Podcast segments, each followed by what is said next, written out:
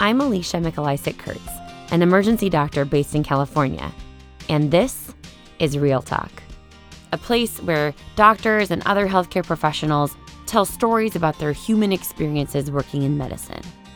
On today's episode, we'll hear a story from Jane Cook, an emergency department PA in Kansas City, Missouri. Jane's story was recorded live at a small Real Talk session in Chicago, Illinois. Do you ever think about how you got where you are? Like right now, living in this city, or going to this school, working in this specific job. There was a time when choosing a career in healthcare was a pretty uneventful and consistent story. You were smart, did well in school, liked science, wanted a respectable career, and so, for example, you became a doctor. You go to college as a pre med, attend medical school, complete residency, and voila, doctor, just like all the other doctors. These days, though, it's not so much like that.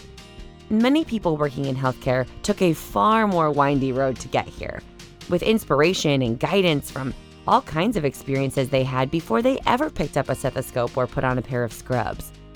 And then, how did they decide exactly what to become? There's so much more in healthcare than being a doctor or a nurse.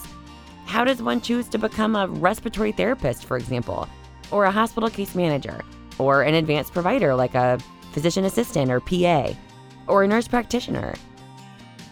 For some, life's random events sort of slowly push us along until we find ourselves where we're pretty sure we're supposed to be without being 100% sure how we got there. For others, the universe seems to play a far more organized role in the matter, presenting signs and patterns that we can't ignore. And then one day, it just hits you. This is Jane's story. So, I have worked as a PA in emergency medicine for almost 18 years.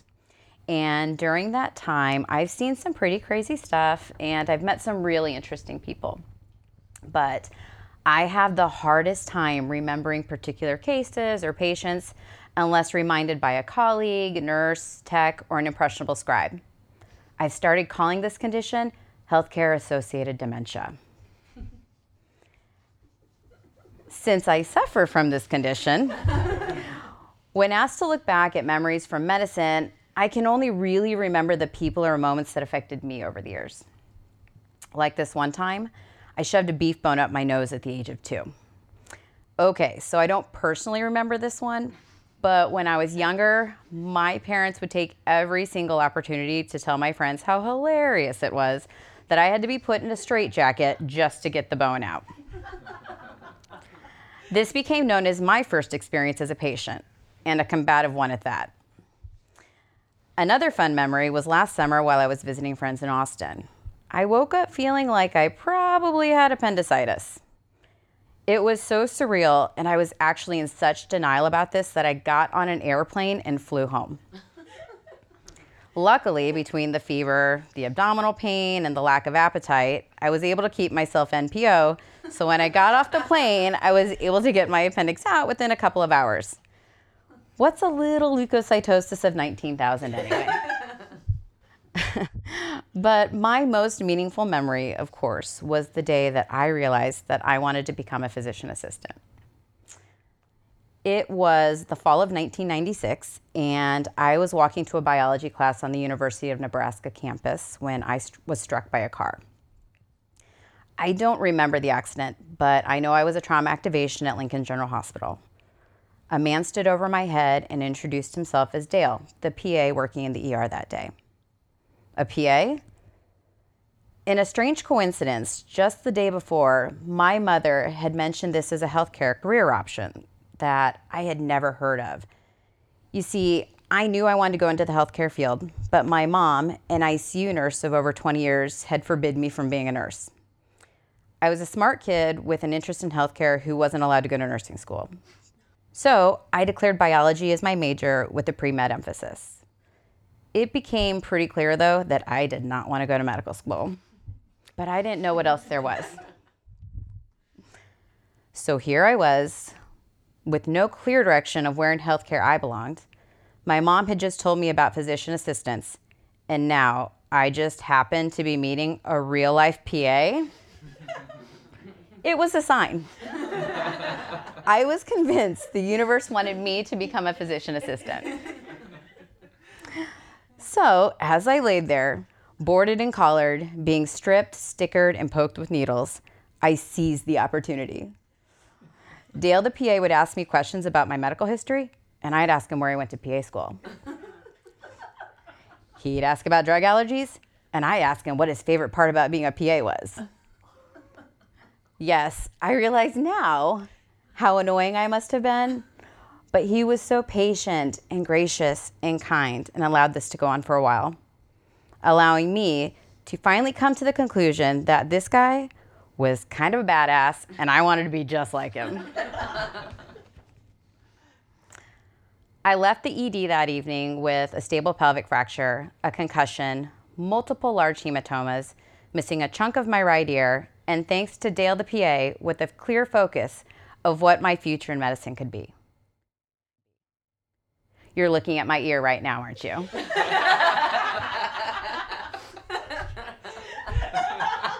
it's still there. I changed my emphasis from pre med to pre PA studies, started shadowing, and applied to PA school in the next application cycle. I was accepted to the school of my first choice on my very first attempt. What? Another sign. This was my destiny.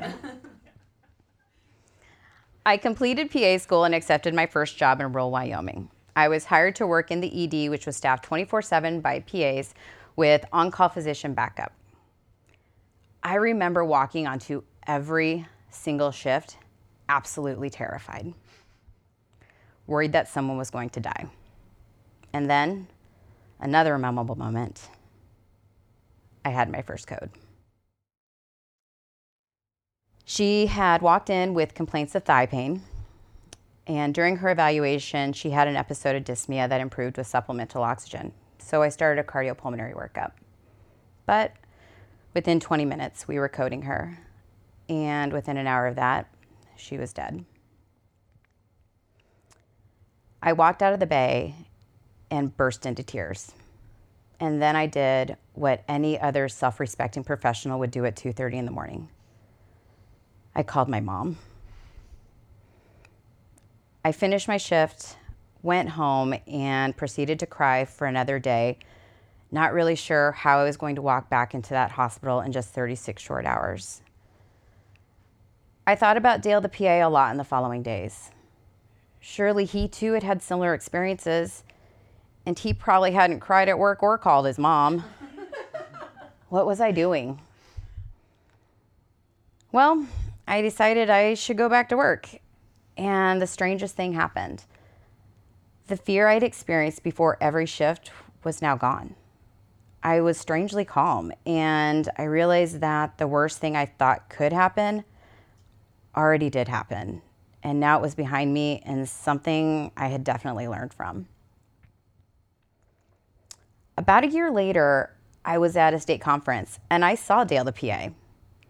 I was so excited to tell him how my encounter with him in the ED had influenced my decision to become a PA and how I too was now working in the ER and what a mentor he had been to me. But I completely chickened out. I think I was starstruck.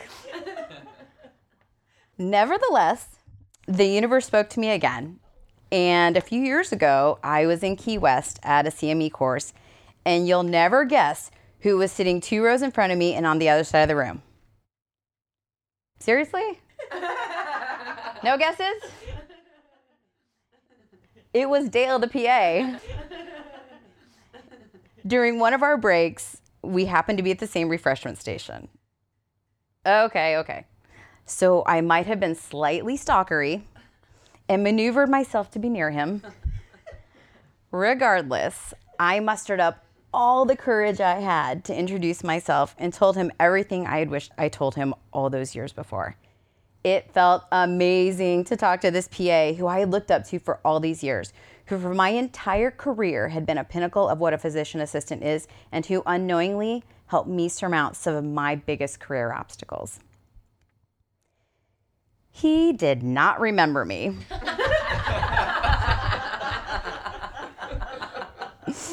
and that's okay. but I remember him and that life changing day. I also determined that he too must suffer from the condition of healthcare associated dementia.